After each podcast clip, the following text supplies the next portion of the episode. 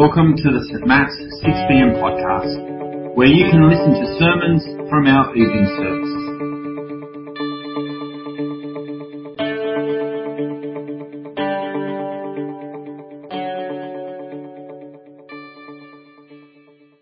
Acts chapter 17. Verse 16 While Paul was waiting for them in Athens, he was greatly distressed to see that the city was full of idols, So he reasoned in the synagogue with both Jews and God fearing Greeks, as well as in the marketplace, day by day, with those who happened to be there. A group of Epicurean and Stoic philosophers began to debate with him. Some of them asked, What is this babbler trying to say? Others remarked, He seems to be advocating foreign gods. They said this because Paul was preaching the good news about Jesus and the resurrection.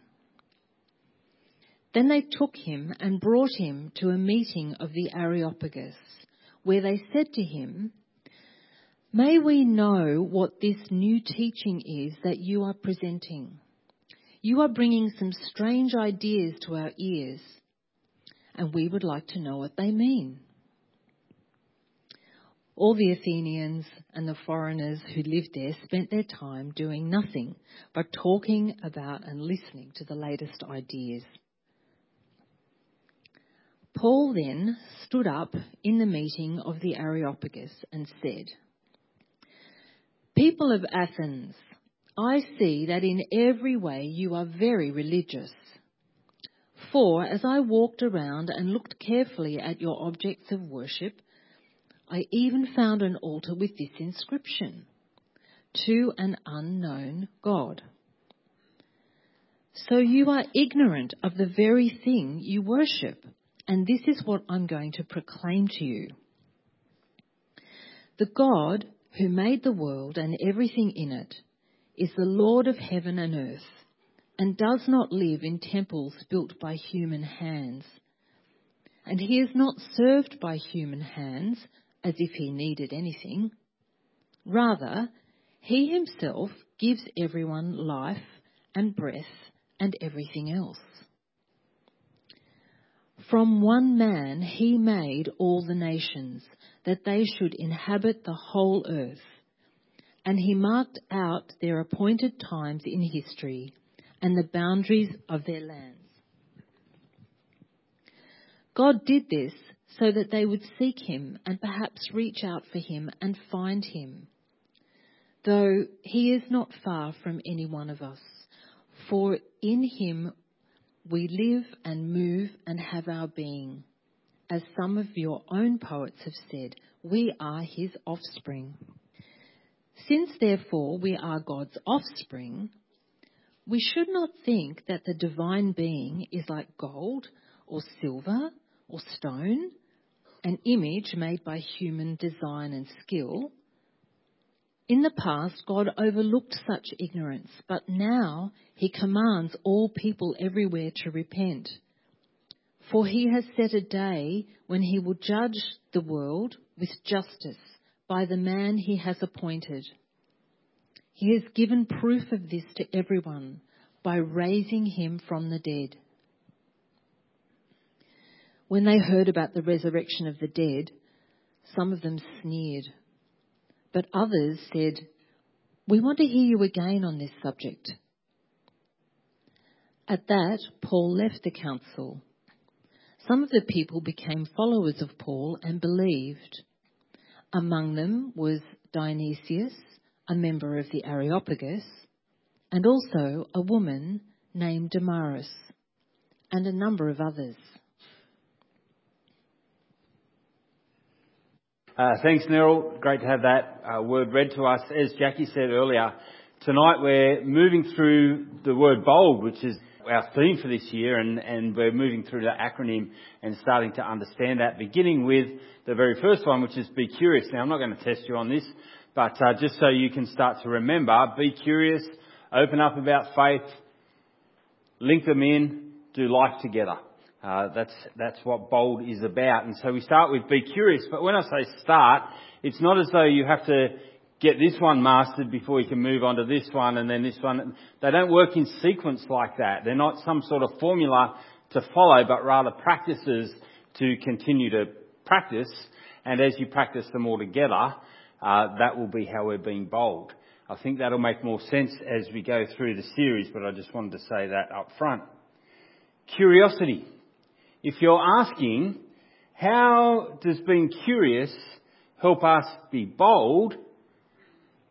Then you're on the right track.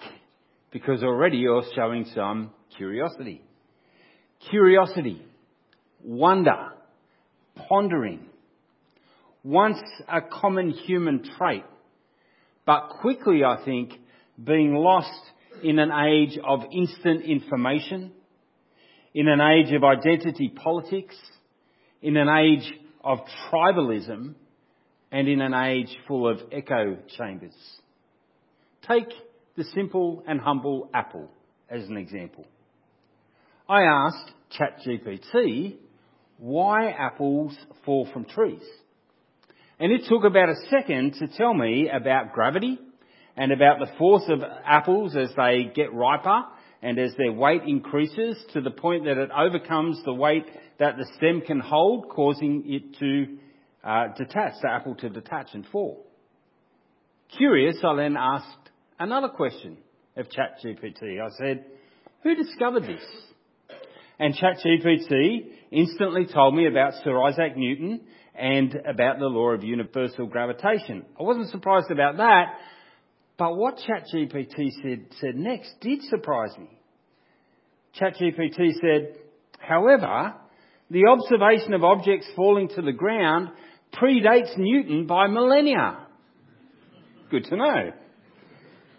And then it said, it's a fundamental aspect of nature that humans have observed and pondered for ages. Too true, ChatGPT. Look at you. Way to go. Humans are made to ponder. We're made to be curious. So how might our curiosity impact our boldness in sharing Jesus? Well, let me provide you with a real life scenario and to keep some of you awake, maybe all of you awake, to keep you awake, I'm going to ask you to think about a strength and a weakness of this scenario with someone near you. So there's your heads up. Here's the real life scenario. It happened back in COVID lockdown, not very far from here. Uh, it was that time of COVID lockdowns when we were allowed to have picnics in public places. Remember that? And we discovered that not only could you go to a park to picnic, you could, you could have a picnic on a nature strip right? Which was really convenient because then you had a house that had food and you could use the fridge and all that sort of stuff. So we were having one such picnic on a nature strip with another family from church. Some of them are here tonight. And uh, while we were having this picnic, lovely picnic on the nature strip, a man approached us. And very quickly, it became clear to us that he was very keen to share with us the gospel of Jesus, the good news about Jesus.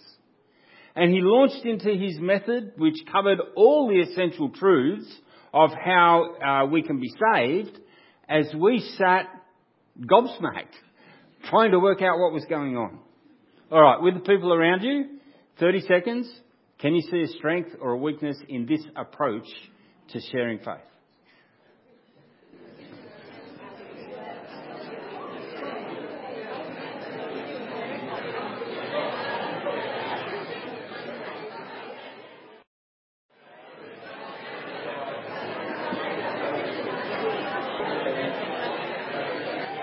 All right, so we'll wrap that up.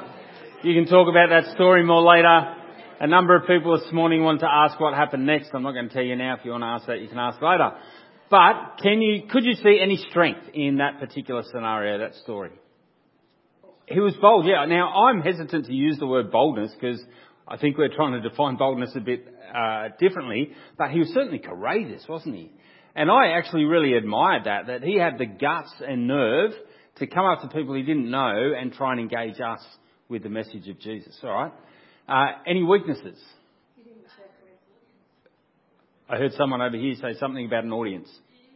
He didn't factor in his audience. Okay, there was no try, there was no attempt really to connect other than a very brief hello. And I think that left us, certainly me, feeling like I wasn't being treated as a human. There was something in that interaction that felt like it took something away from me, belittled who I was, because I wasn't being connected with, I wasn't being engaged, I was just like being spoken at by what seemed to be some sort of robotic force. just how it felt. I'm just trying to be helpful, actually. So here's the thing about curiosity. Curiosity connects with people. Curiosity impacts our boldness because curiosity connects. Now, I've got five things for you tonight. They're quick things, but if you've been away and you're a bit tired, this might be a good thing to write down. At least then you'll have five things to think about after. Uh, and if you're just a person who takes notes anyway, five things. Curiosity connects. That's the first one. In this passage from Acts 17, Paul finds himself in Athens with time on his side. As Neryl said, he was sent there by his friends and he had time on his side.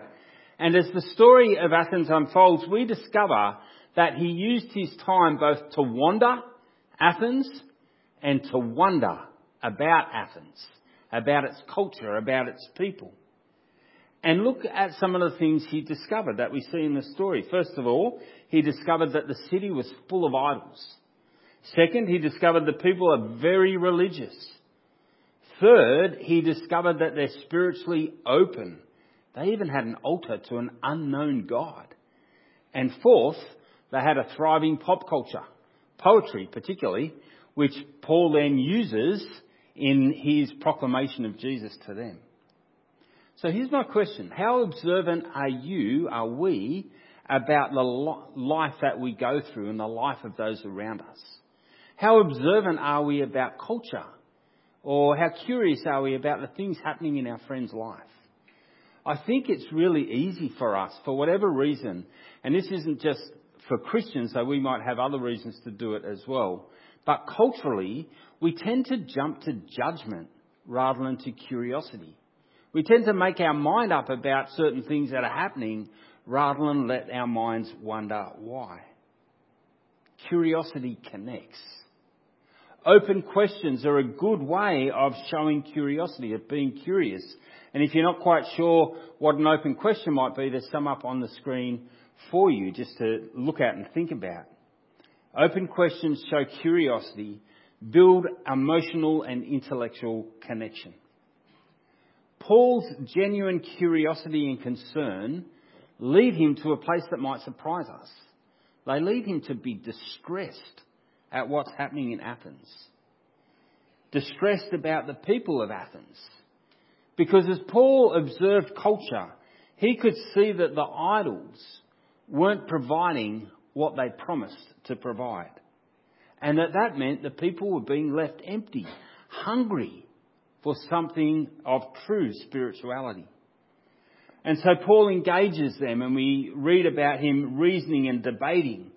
And we might read that and think, well, that sounds like he's just going in and having a go. But we've got to remember that reasoning and debating back then were much more generous and genuine than is often the case today, particularly if you were to think about the political environment of reasoning and debating. Much more generous. Back then it was much more a meeting of minds, a genuine desire to explore ideas and to find truth. So Paul's distress led him to action. His curiosity, and here's the second one if you're writing things down, shows genuine concern. Curiosity shows genuine concern. Are we concerned about those around us? Are we concerned for the eternal destiny of people? Absolutely. But are we also concerned for how they're going about living their day to day life? See, worshipping the idol of money, pleasure, leisure, comfort, whatever the modern day idols are, might look rosy. But most of us are aware of how quickly those idols can come crashing down. How in an instant, the things that they deliver can be taken away. Do our hearts of concern for people lead to curious engagement about their lives and about the things that people value? Do we see the lostness of the world that we live in? And does it lead us towards compassion? Does our curiosity show genuine concern? When Paul discovered the false gods and empty spirituality, notice what he doesn't do. He doesn't just slam them. He doesn't tell them why it's stupid to have those false gods. Neither does he go around Athens knocking them all down, making some big statement. No. He engages from their felt point of need, their felt point of need for spirituality, and he points them to their true need. He says, As I walked around and looked carefully at your objects of worship, I even found an altar with this inscription to an unknown God. His curiosity about the idols gave him a connection point, and he went from their felt need of wanting to know even the unknown God to telling them about the God who has made himself known and made himself known in the person of Jesus. Curiosity connects. Curiosity comes from genuine concern. And thirdly, curiosity breeds curiosity. Paul wasn't just presented with an opportunity to speak in the meeting of the Areopagus. The philosophers of the day didn't let anyone come in. Rather, Paul earned his place in that gathering through his curiosity, through his engagement. So much so that the philosophers said, We want to hear more from you. There's some strange things that we've been talking about. Come and tell us more.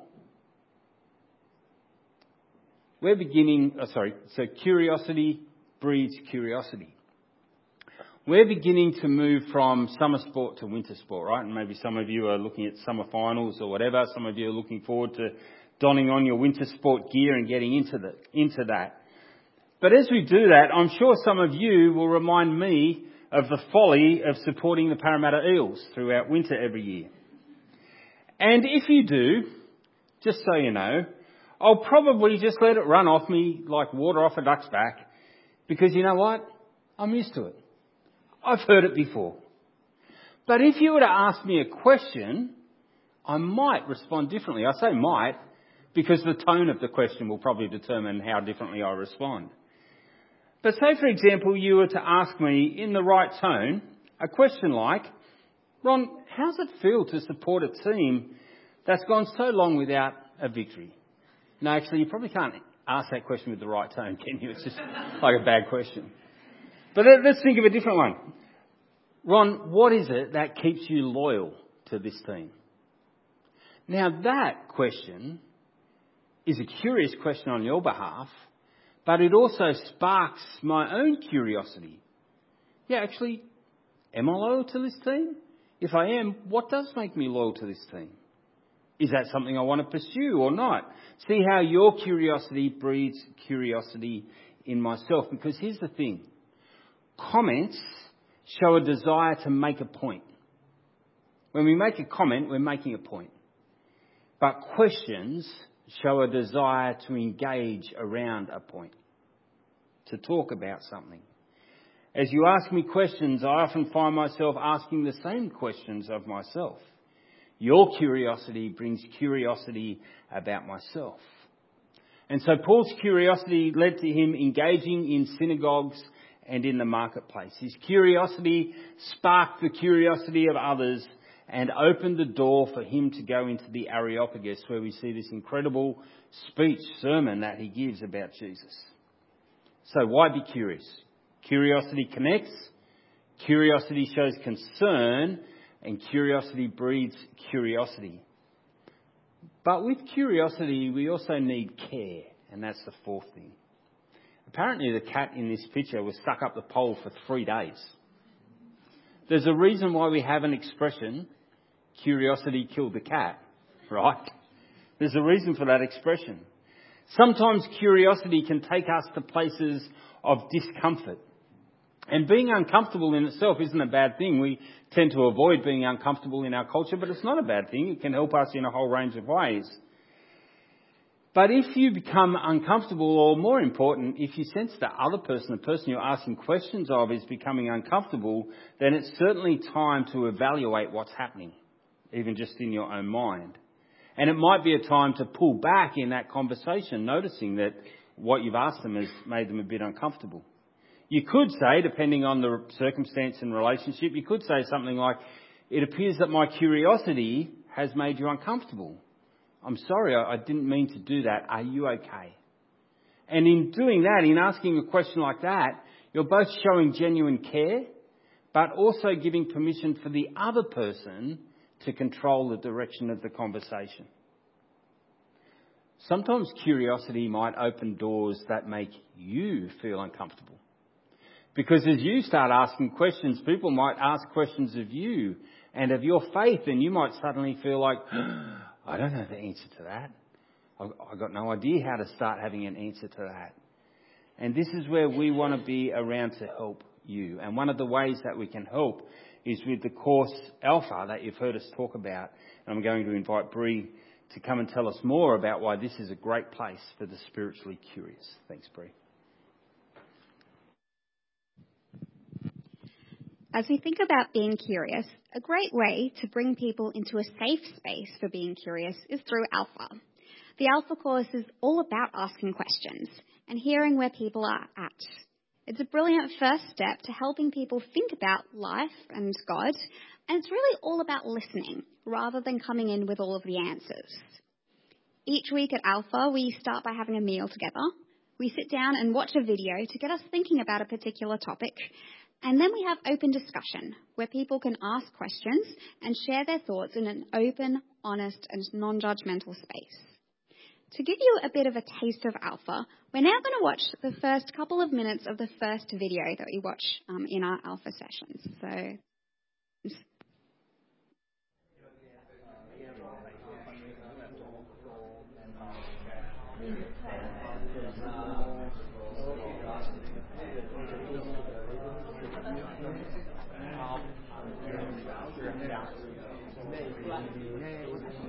you get a, a mic check?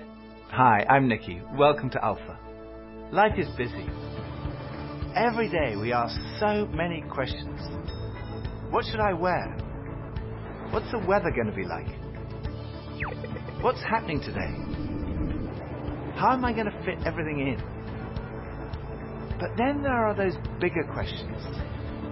Like, why am I here? Where am I heading?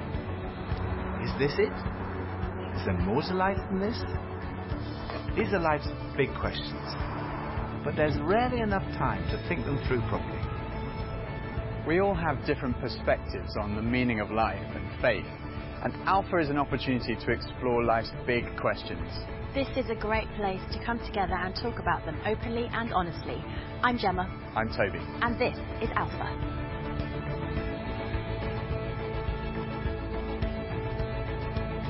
Where do I go and have big life questions? That's hard. Um, Sometimes Google. Mostly on Google. Yeah. I steer away from Google generally. Uh, Each other. Him? Yeah, definitely. Um, I go to TikTok. Talking to my friends about it, usually to the studio and just record something. I go to my grandma. I'd say my parents. My parents? A mentor, someone who's a bit older, someone who's a bit more experienced. Probably like my my mum, my grandparents, and then my school tutor. Probably, probably each other, I'd say. I would say I would talk to my brother. My brother's a very intelligent person. We're both interested in philosophy. Probably some really close friends or a book. Uh, I guess I go inwards. I think I definitely withdraw and take time to pray about it. I would first go to my family, so my parents. So husband first, Instagram second, and then Google, and then mum and dad. Friends of mine told me that the first night they came to Alpha, they sat in their car for half an hour waiting and watching people going in. And eventually, when they'd seen enough normal looking people going in, they thought they'd give it a try. And one thing that might be going through your mind is, am I going to be the only one there who doesn't believe all this stuff, who's not a Christian, that doesn't go to church? Well, if that's you, then you're in the right place. Alpha is designed for people who wouldn't call themselves Christians or who are not regular churchgoers. It might feel a bit strange to be discussing life and faith with people that you've never met before, but the best thing about Alpha is often the great friendships that are formed over the weeks.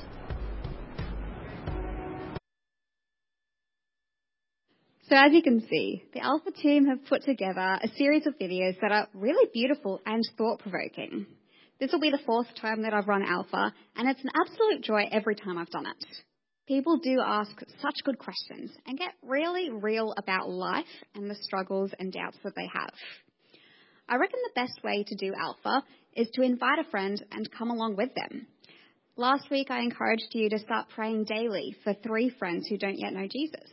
Why not invite one of them, or maybe all three, along to Alpha? We have a stack of postcards up the back, like this, um, which have a uh, code on it for registering uh, for Alpha. So make sure to pick up one or however many you need on your way out to give to your friends that you want to invite. But even if you don't get the chance to invite someone, or that the person you invite says no, there are still other opportunities to be involved. We need people to provide meals each week for Alpha, and we'd also love a team of prayers to pray along with us. So if you're keen to join the meals team or the prayer team, there are sign up sheets up the back of the church um, that you can sign up on.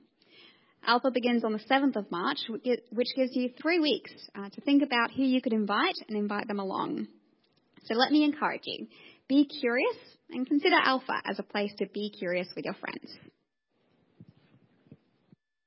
Thanks, Bree. I just want to pick up on one little thing that Bree said there because I think it's really significant, and that is that she said, think about Alpha as a place to invite someone else and then go with them. And I think that's a change of mindset for us who are used to saying, oh, that course is for people who don't yet know Jesus, send them to that. And what we're saying is, no, this course is for us as we seek to be bold with our friends, family, work colleagues, whatever, that we go along with them to the course because then you keep being involved in those conversations and can continue to practice not just curiosity but boldness. Curiosity connects, curiosity shows concern, curiosity breeds curiosity, curiosity needs care, and finally, curiosity isn't a cure. When Paul finished his speech at the Areopagus, we're told this. When they heard about the resurrection of the dead, some of them sneered. Others said, We want to hear you again on this subject. Some of the people became followers of Paul and believed. Paul's curiosity was used by the Holy Spirit in all sorts of different ways. Some believed, and we give thanks for those who believed on that day but not all believed. Some want to know more and kept going on that journey. And some just outright sneered. They weren't ready to receive the good news of Jesus. Our curiosity isn't a cure for people to come to Jesus. And so when people sneer rather than believe, don't be discouraged. You haven't done anything wrong. Just keep being curious with people. Curiosity is not a cure. It does need care, but at the same time, curiosity connects, curiosity shows concern, and curiosity breeds curiosity. So, let's be curious. Let me pray. Lord God, we thank you for this story of Paul and what it says to us about how we can engage with people, being curious about life and culture, such that we might engage well with people and have opportunities to share about Jesus. Be with us, we pray, as we are curious with those around us. And we pray that you'll give us encouragement, that we might see people moving closer to you. And we pray when people sneer, that you'll enable us, remind us to not be discouraged, but continue to live curiously. And we pray this in Jesus' name. Amen.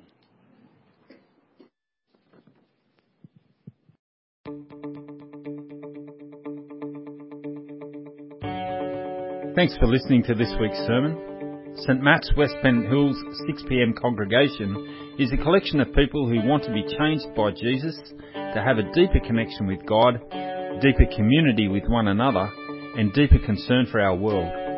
We'd love you to join us on a Sunday soon. For all the details, check out our website at stmats.org.au and be sure to subscribe to our podcast so you don't miss a sermon.